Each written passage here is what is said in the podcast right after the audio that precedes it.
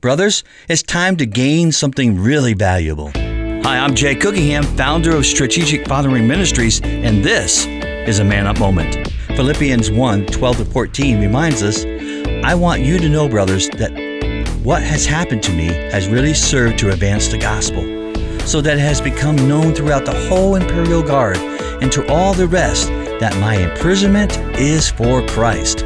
And most of the brothers, having become confident in the Lord by my imprisonment, are much more bold to speak the word without fear.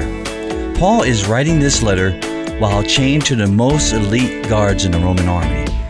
And yet, Paul doesn't let his prison shackle his thankfulness, shackle his prayers, his joy, his confidence, his faith, his purpose, or his witness.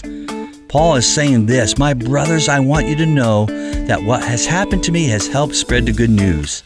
These Roman guards, they're really a captive audience for me. They know that I am here in jail because I serve Christ.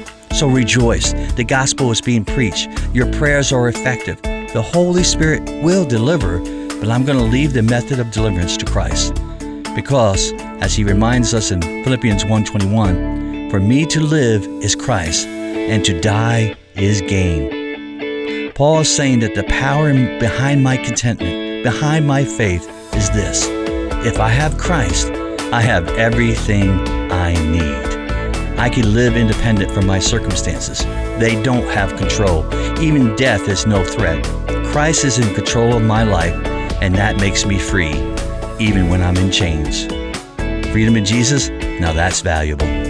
God bless you. For more Man Up moments, please go to strategicfathering.com.